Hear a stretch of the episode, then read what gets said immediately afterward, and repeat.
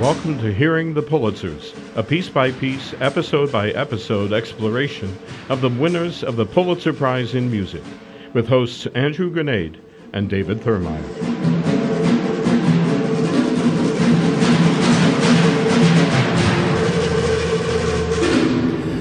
Welcome to Hearing the Pulitzers, episode 10. Hey, we've made it a decade here, where we're traveling to 1952 and the 10th winner of the Pulitzer Prize in Music, Gail Kubik, for his orchestral piece, Symphonie Concertante.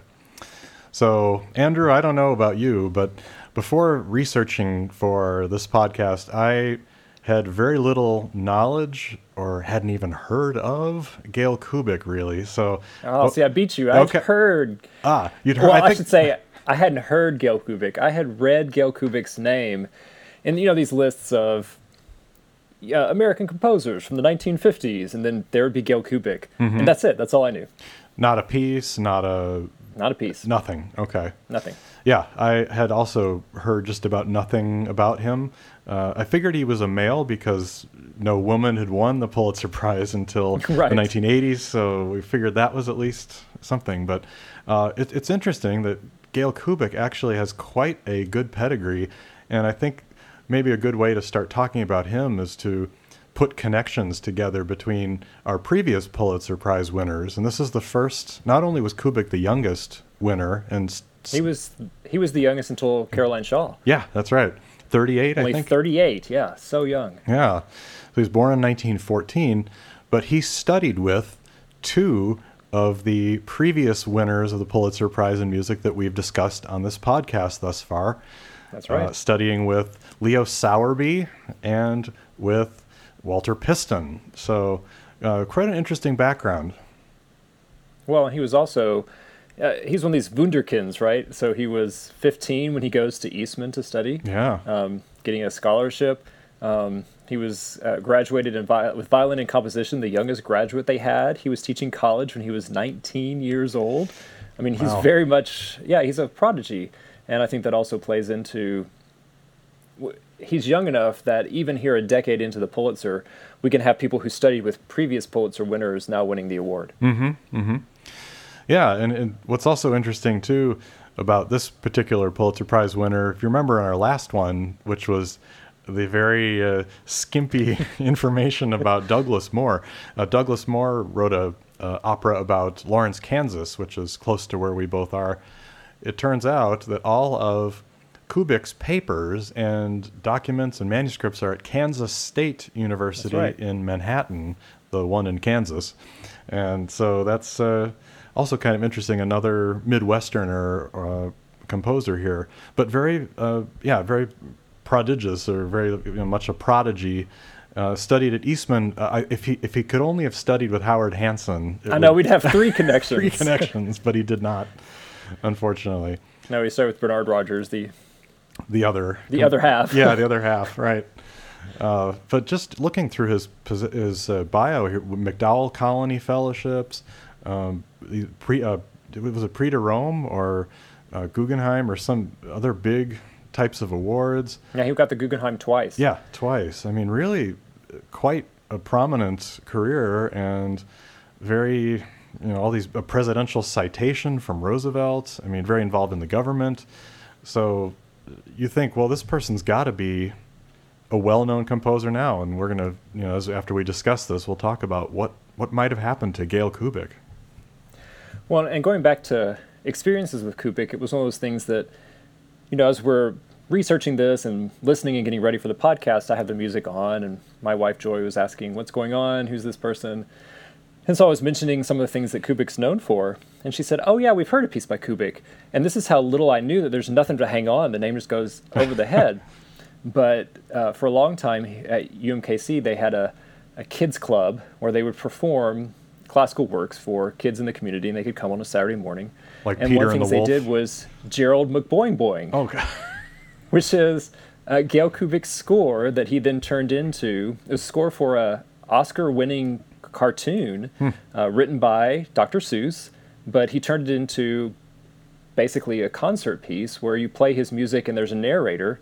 And I had heard that, you know, a decade ago with my kids, but it went completely over my head that it was something that I'd heard because I just had nothing to hang on. It was more, oh, that's a piece that has Dr. Seuss lyrics as opposed to that's a piece by Gail Kubik.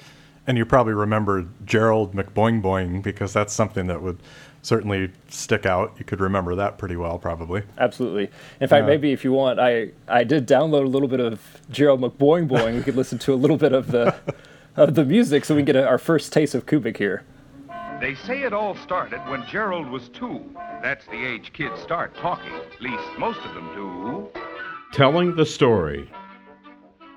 So I wanted to have that played because this is now how we know Gail Kubik is the work that he did for films, for television. He was uh, one of these multimedia composers. And even though we had said when we talked about Virgil Thomson that he was the only film score to ever win the Pulitzer Prize, this is like one degree of separation from a film score because this Symphony Concertante is a piece based on a film score. Hmm. And is this because I see he did a lot of work with the government, or a lot of uh, in Hollywood and sort of these document not doc, I don't know if they were documentaries, but sort of Well, he did I for guess the they were. For, yeah for the government. Yeah. Um, he was uh, part of the first motion picture unit of the U.S. Army Air Corps during the Second World War, and so that was part of his job was composing these uh, wartime documentaries. So if you look at his list of documentaries that he scored, it's all these names of, uh, you know, very much here's how you clean your gun kind of thing. Well, compare this to or compare or the films that he's doing to the one that Thomson did for uh, the one that we studied, the Louisiana story. I mean, is this uh, the music for this? Is it kind of tied up into it, or is there actually a film? Remember, we talked there. The there wasn't much of a plot or much of a film at all. Uh, but that was, I think, aspiring to art. These really are not functional So- kind of. Yeah, here here are some of the titles of the documentaries that he scored: um, Men Power, Paratroops, Air Pattern Pacific. Ooh.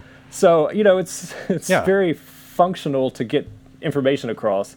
It's not the kind of uh, what we think of as a documentary, a narrative documentary that we saw with, say, Thomson, which is aspiring to a more artistic presentation of truth as opposed to a more kind of literal news side of truth. That's yeah, it's pretty interesting to see.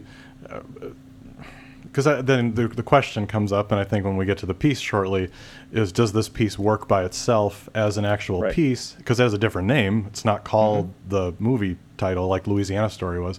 Uh, it's got a different name, and does it work? So. Uh, before we get into the notes a little bit, uh, just a fun fact about uh, Gail Kubik: he had four wives. Uh, he was married four times, so uh, he was very well connected, and as well, he he lived in Europe for quite a while too. So Yeah, he lived in Italy setter. for a long time. Yeah, yeah, fascinating, fascinating life. yeah, yeah. So shall we uh, go behind the notes here? Yeah. Behind the Notes. So the way this score came about is kind of circuitous. It's not one of those um, very straightforward like we've been exploring for the past basically decade of the Pulitzer Prizes. So it begins in 1949 with a drama called C-Man. And that's not not S E A, but no letter like C, right? Yeah. Yeah, like C. Um, and do you know what a C-Man is? I'm guessing it's something with the military. Uh, treasury. Oh, Treasury. Oh, C note. Yeah. Like a C So note. C note. Ah, okay. So okay. it's a C-Man. Yeah. Yeah. So that's the the basic score uh, was for this uh, about the Treasury Department's customs agent who's going out and you know he's not not exactly James Bond, but he's going. What a thriller. and- it's a thriller. Yeah, that's what it is. It's a thriller about a Treasury customs agent. So already, your Ah, reaction simpler was about times, mine weren't they? Yeah. yeah. Uh, I watched a little of the film. It's a short film, so about an hour and 10, 15 minutes, a very short film, uh, but very much low production values. the acting is not B grade acting. The camera work is not good. Like, Yeah. it's one of those, I don't know if you ever watched Mystery Science Theater 3000 that made fun of old movies, but it's, Mm-hmm, one of those that you would expect people today would look at and can get a good laugh out of, Yeah. sadly. but it's an excellent score. It really is a very Yeah. the score is of a higher quality than the film. So evidently, a conductor named Thomas Scherman of the Little Orchestra Society uh, asked Kubik to write a piece and said, I have three instrumentalists I want to feature a viola, a trumpet, and a piano. And Kubik went, Well, I just wrote this film score. And so he adapted it into the three movement Symphony Concertante, but he named it different because about half of it probably is coming from the film score. That was my question. It was, uh, I think, from what I read, that the it's mainly the second movement. The, so three movements. The second movement, which is slow, is mainly from the movie, and then there's other parts that are excerpted or. Yeah, there are the parts that kind of go together. Um, in fact, I put this together for us to listen to the opening of the film, so we can hear the first 20 seconds. Uh, actually, the first 20 seconds will be the Symphony Concertante, and then the second 20 seconds will be the opening of the film, so you can kind of hear the comparison.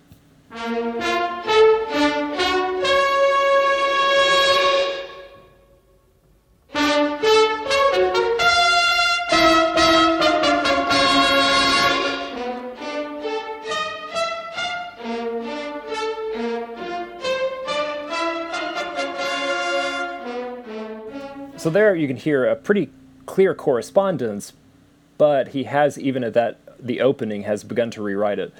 So it's this kind of thing where you can track through and find um, elements, but he's completely recontextualized everything except that second movement.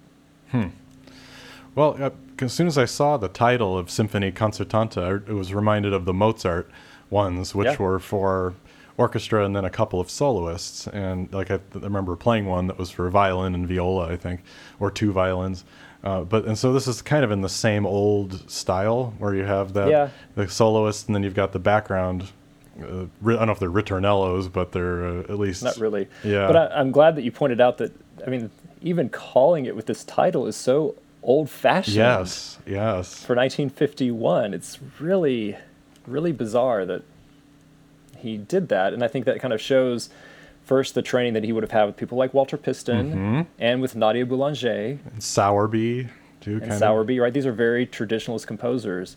But then, I don't know about you, but as I was listening to the piece, I felt like I was listening to knockoff Stravinsky. Yeah, I, I was going to say even uh, it sounded like knockoff Copland, the short symphony, kind of that. Oh, sure, yeah. My, the word I sometimes see it described as a spiky, kind of. Yeah. Da da dee da da da da da da da da da da da da da. Kind of the rhythmic, really propulsive. and the shifting meters, Yeah, shifting meters, all that kind of stuff is really, really prominent. So yeah, Stravinsky, Copland, all that stuff from the 20s, 30s.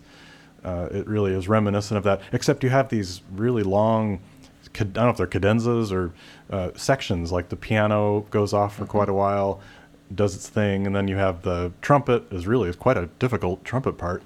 Yeah, it and is. the, the recording, the one recording that I found, the he gives it a good shot. Couple of couple of clams in there, but pretty good otherwise.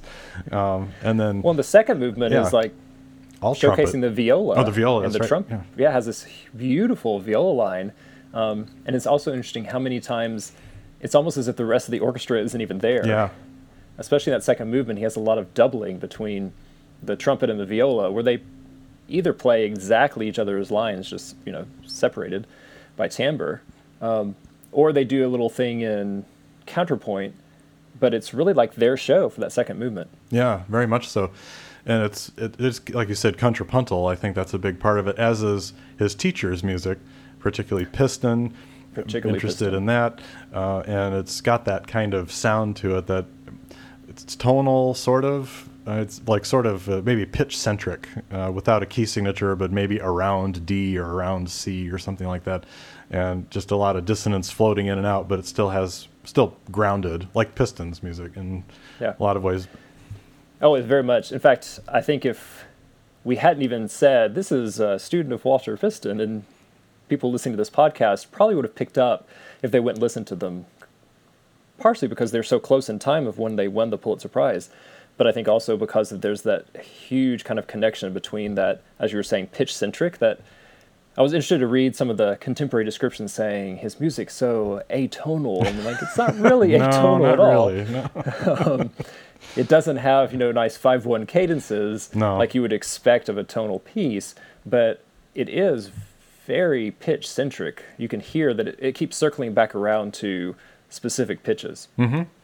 Yeah, and it, that part of it keeps it interesting. I, I, I felt that it was a little long. I felt the first and third movements kind of dragged a bit, but uh, it's that rhythmic propulsion that makes Oh, it really keeps it alive. Yeah, keeps it going, or else it'd be really kind of dull. Uh, but it, it's uh, I, I well, you've seen the movie now, so to that question of does this piece fit as a solo piece or as is as on its own uh, as a chamber piece, or does it really have to have the movie, or is, does it is that enhanced? Yeah, I think that the it's different enough from the movie that I think it holds up as a independent piece. Um, in fact, Kubik later, looking back on this piece, he was asked about it, and he said, um, "Whenever you're writing for the symphony, right, not for a movie, he said you have to have a music that is written to absolutely command all of your interest, whereas the functional piece, right, for the C-Man."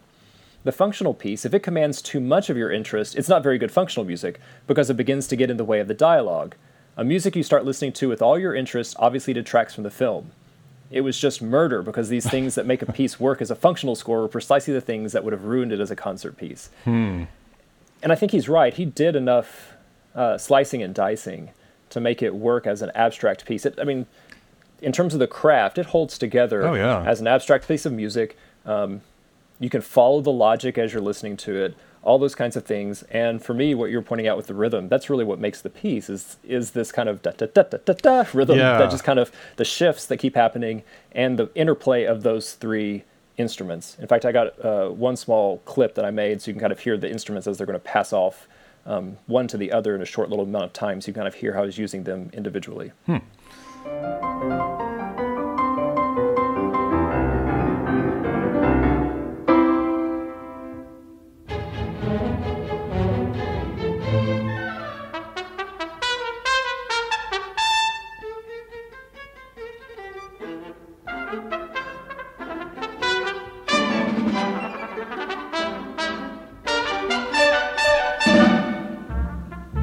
Yeah, that really makes a lot of sense. Kind of clarifies how he's using these instruments in that particularly old setting, eh, but it's pretty effective, I think, overall.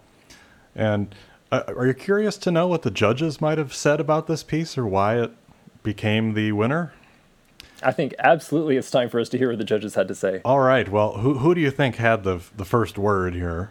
I'm sure Chalmers Clifton. of course you could did. always count on Chalmers. We're gonna be sad if we don't have Chalmers Clifton I anymore. know. Whenever he steps down, it's going to be a sad day in hearing the Pulitzers.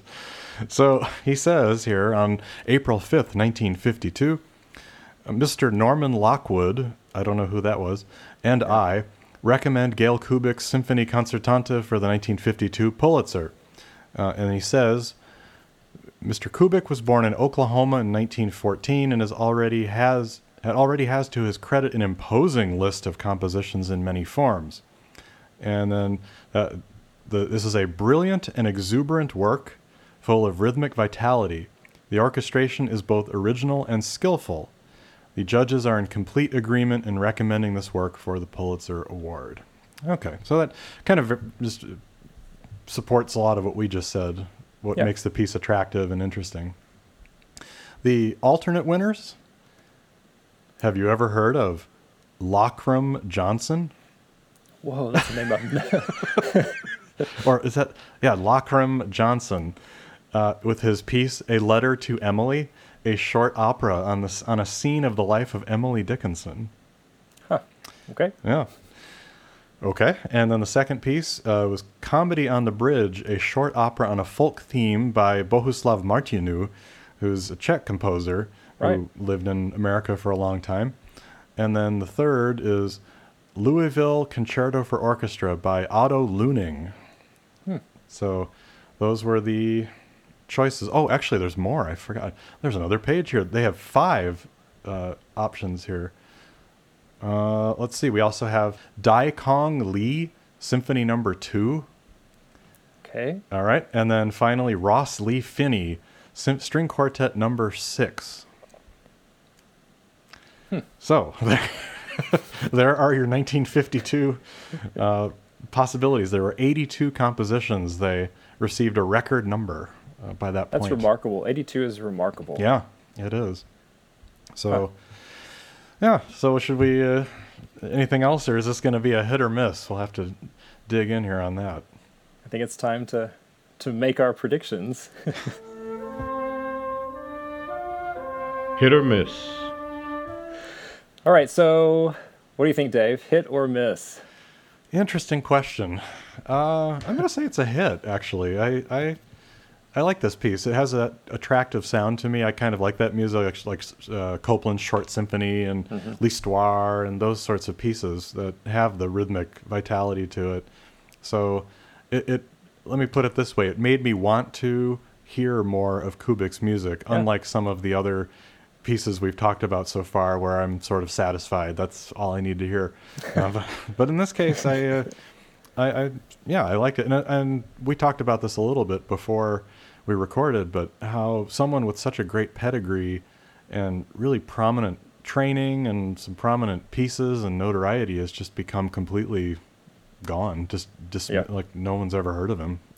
So, how about you? What do you think? And you've got the, the oh, movie. Is, no, this was definitely a hit for me. Yeah. And it was a surprising hit. It was one of those that, you know, we started plotting out this podcast and we talked about the pieces we'd be looking at and the, the names we didn't know. This wasn't even one of the pieces we even joked about. No. it was just completely overlooked. And so I thought, okay, we're in a dry spell. We'll kind of plod through here and yeah. we'll get to some good pieces eventually. But then I sat down and I watched the movie first, and I thought, okay, the movie's not that good, but the music was, I thought, very effective. And then I was surprised at how effective he was at turning that film score into a listenable concert piece. Mm-hmm. Um, I agree with you that I think it goes on a little bit too long. The movements are a tad, especially the second movement for me yeah. was the one that was a tad too long. I could have cut off like the last third, but the first and f- third movements had that rhythm propulsion. Mm-hmm. And like you, I have a, a soft spot for Copland's um, short symphony and for those types stuff. of yeah. yeah, absolutely love that as well and that kind of um, 1920s neoclassic sound. Mm-hmm. I love that sound. Mm-hmm. And so to hear it done skillfully and then recognized by the Pulitzer Prize Board, I think was um, absolutely a good choice on their part. Yeah, and this I think helped Kubik become even more popular because then he started getting some commissions by the New York Philharmonic, and he wrote right. three symphonies, I think, at least for and one for them, and uh, got more, got something out of this. But then yeah, like some of our other previous winners, has just just gone by the wayside here. Well, I think you have a couple things working against him. Just looking, you know, biographically. So there's that time that he spent, you know, uh, in the 1940, uh, 1950s and um, all the way up to like 1960 that he was in Italy. Right. So that's the time at which this is kind of the hotspot that we've already been talking about uh, of yeah. these kind of connections being made and these composers getting known in a broader sense. So I think that's a strike against him. And I think the second strike against him, frankly, is that he was so well known for doing things like Gerald McBoing Boing or paratroops, or, you know, he was doing this functional music that is exactly what he needed to be doing as a composer, but doesn't have the prestige. Yeah. Well, if there's any silver lining here, on the Spotify list for Gail Kubik, Gerald McBoing Boing has over 37,000 streams whereas Symphony Concertante has less than a thousand. And I think I added probably four or five more to the list, so maybe I'll push them over the the num- number. But uh, at least he's still. Uh, people may not know the name Gail Kubik, but Gerald McBoing Boing is still. Well, and in for all of you here. listening, if you have not seen Gerald McBoing Boing, it's about a six-minute video. You need to go watch this cartoon. It won an Academy Award. Frankly, I think the music, if they had been giving Academy Awards for cartoon music, there's high likelihood it would have won. It's super effective. The entire thing is charming. Hmm. You should definitely go and listen to, well, I guess watch yeah. Gerald McBoing Boing. I will. That sounds great. well, that's it for this episode of Hearing the Pulitzers. As always, you can find more about this project at our website, hearingthepulitzers.com, where you also find links and a short bibliography where you can read more about Gail Kubik. We'll put a link up there for Joe McBoing Boing for you, too. You also follow us on Facebook and Twitter at H Pulitzers for links and trivia between episodes. And then finally, for a first, join us next episode where we'll be exploring the first time the Pulitzer Board did not award a Pulitzer Prize in music. That's a little bit of a cliffhanger. Ooh. Till then, keep listening.